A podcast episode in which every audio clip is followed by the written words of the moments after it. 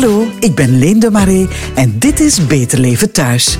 Een podcastreeks over hoe je thuis een antwoord biedt op de vele uitdagingen die ons leven, ons werk en de planeet ons bieden. Met vandaag als onderwerp Beter leven thuis en op het werk. En daarvoor zit Julie hier bij mij. Julie, goeiedag.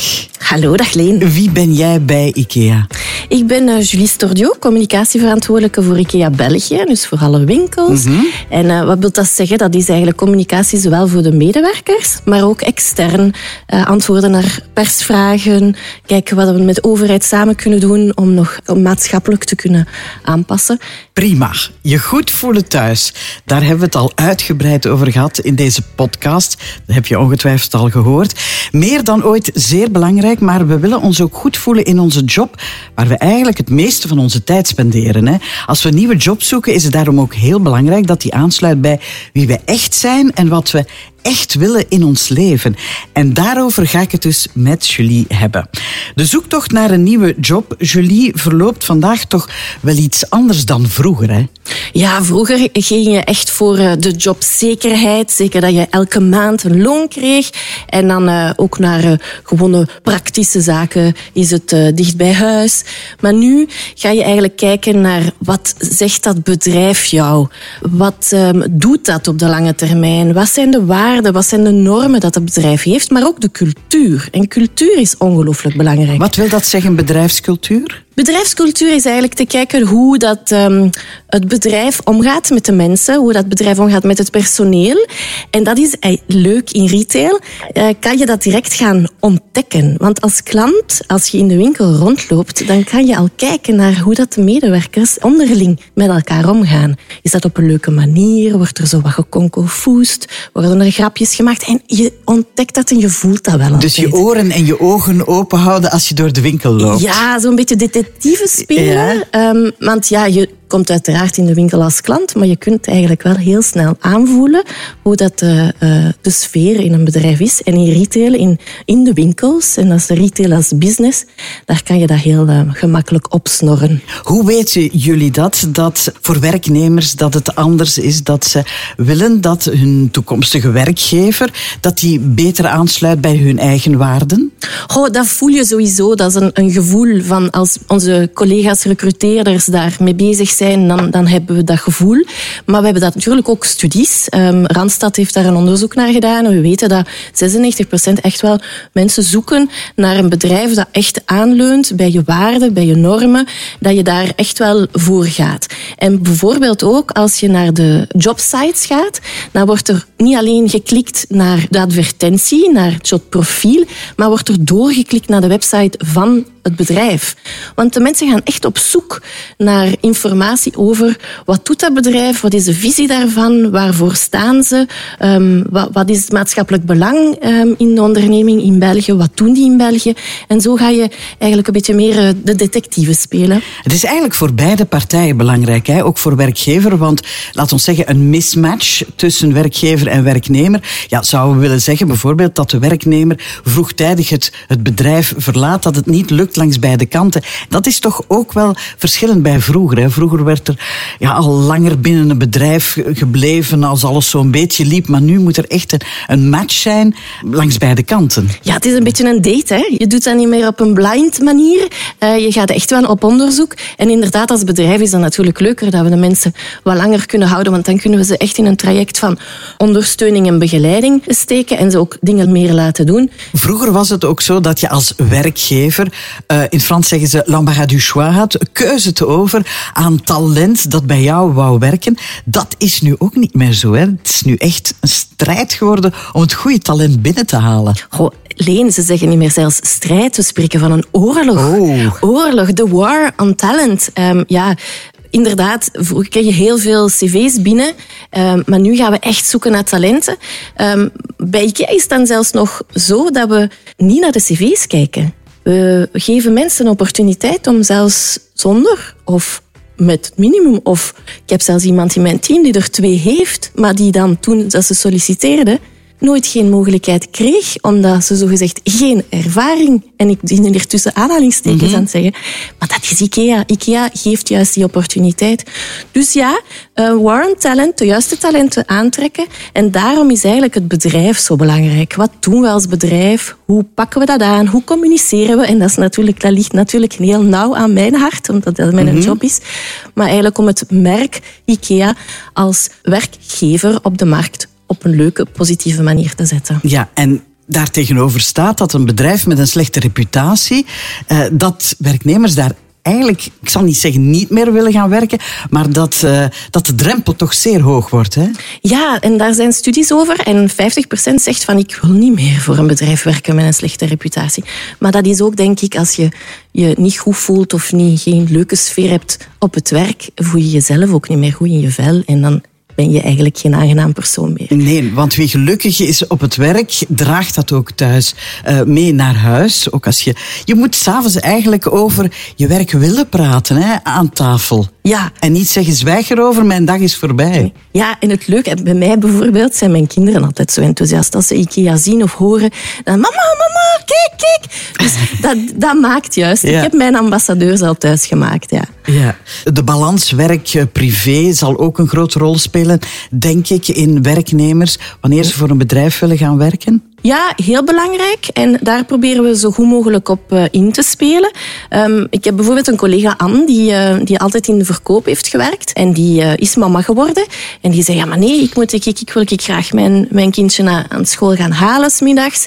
En die is dan nu in het logistiek departement gaan werken om eigenlijk voor de opening van de winkel de winkel klaar te stomen. En zo kan ze smiddags haar kinderen, ondertussen kinderen, gaan halen aan school en heel actief met hen bezig zijn gedurende de dag. We kunnen denk ik toch niet um, langs de COVID-pandemie heen. Die COVID-pandemie heeft dat, uh, de manier van werken, manier van naar werk zoeken, heeft dat dat ook veranderd? Weten jullie dat? Ja, werk zoeken sowieso. Dus mensen gingen sowieso meer informatie opzoeken, maar dat had ik er net al uh, mm toegelicht. Um, maar het solliciteren, dat was een heel ander verhaal. Daar moesten de mensen effectief online met één recruteerder, dus een van mijn collega's, online een gesprekje voeren. Maar ja, dan moet je ervan uitgaan dat die persoon zo enthousiast mogelijk over dat bedrijf de informatie meegeeft. Maar dat kan je eigenlijk niet voelen, wat dat de sfeer daar is, hoe dat de onderling tussen de collega's aan toe gaat. En dan ja, was natuurlijk, of is natuurlijk retail een geweldige troef, omdat je daar op de vloer kan gaan ontdekken hoe dat de medewerkers zonder in de coulissen van een bedrijf te zijn, maar dan kan je wel ontdekken hoe dat de collega's onderling met elkaar in contact zijn. En kan je sowieso ook via netwerken wel een keer vragen van hoe is dat hier eigenlijk? Eh, is dat hier tof? Is dat hier leuk? Nu, live solliciteren is natuurlijk nog het ideaal, maar goed, in deze tijden kon het niet anders. En dan ja, is een eerste gesprekje online ja, als werknemer kan toch al misschien iets zeggen over het bedrijf? Hè? Ja, uiteraard. En we hebben heel veel ambassadeurs en onze recruteerders weten perfect wat te vertellen en hoe dat het effectief aan toe gaat. En we gaan ook altijd de waarheid. Hè. Dus, uh, we gaan geen blaasjes wijs maken. Het is hoe dat het effectief is. En dat zeggen de collega's ook. Hoe dat effectief is, dat ervaar je zo. Goed, um, laten we even naar IKEA gaan. In welke waarden uh, die we net besproken hebben, vinden IKEA-werknemers zich terug in het bedrijf? Wat is een belangrijke match tussen IKEA en zijn werknemers en toekomstige werknemers? Goh, bij IKEA werken is, um, wil eigenlijk zoveel meer zeggen dan gewoon werken bij IKEA. Er zijn voor ons twee grote uh, elementen die belangrijk zijn.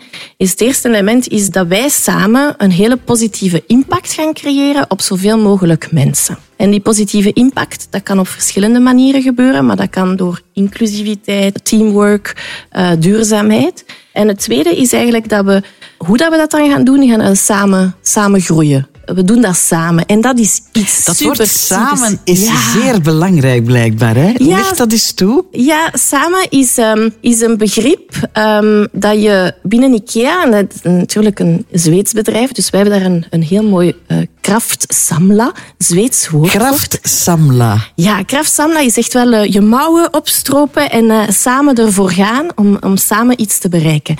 Ik heb daar het mooiste voorbeeld, wel een beetje een, een dubbel een tweezijdig voorbeeld, een beetje een raar voorbeeld, maar de lockdown. Als uh, onze winkels gesloten waren, dan um, was het huis nog nooit zo belangrijk geweest, omdat mensen van alles thuis moesten doen. En nu zijn er ongelooflijk veel bestellingen binnengekomen. Maar ja, de klanten konden niet naar de winkel komen.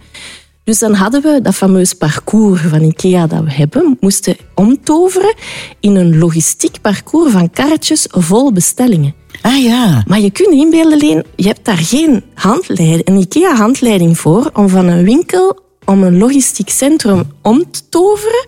En dus van een winkel met klanten naar een winkel met karren vol producten. Ja, dat hebben we dus allemaal samen moeten doen. En dat was natuurlijk wel, en waarom zeg je dat zo'n beetje raar? Omdat je in een crisis zit je moet dat op afstand doen, met een masker op. Um, je moet je gaan bedenken hoe dat we dat allemaal gaan in elkaar steken. was eventjes zoeken. Het was ongelooflijk veel zoeken, samen zoeken. Want ja, je wou, wij, wij wouden dat iedereen aan het werk bleef. Dus we hebben echt wel ervoor gezorgd dat iedereen kon komen. Maar hoe doe je dat op één, een hele veilige manier?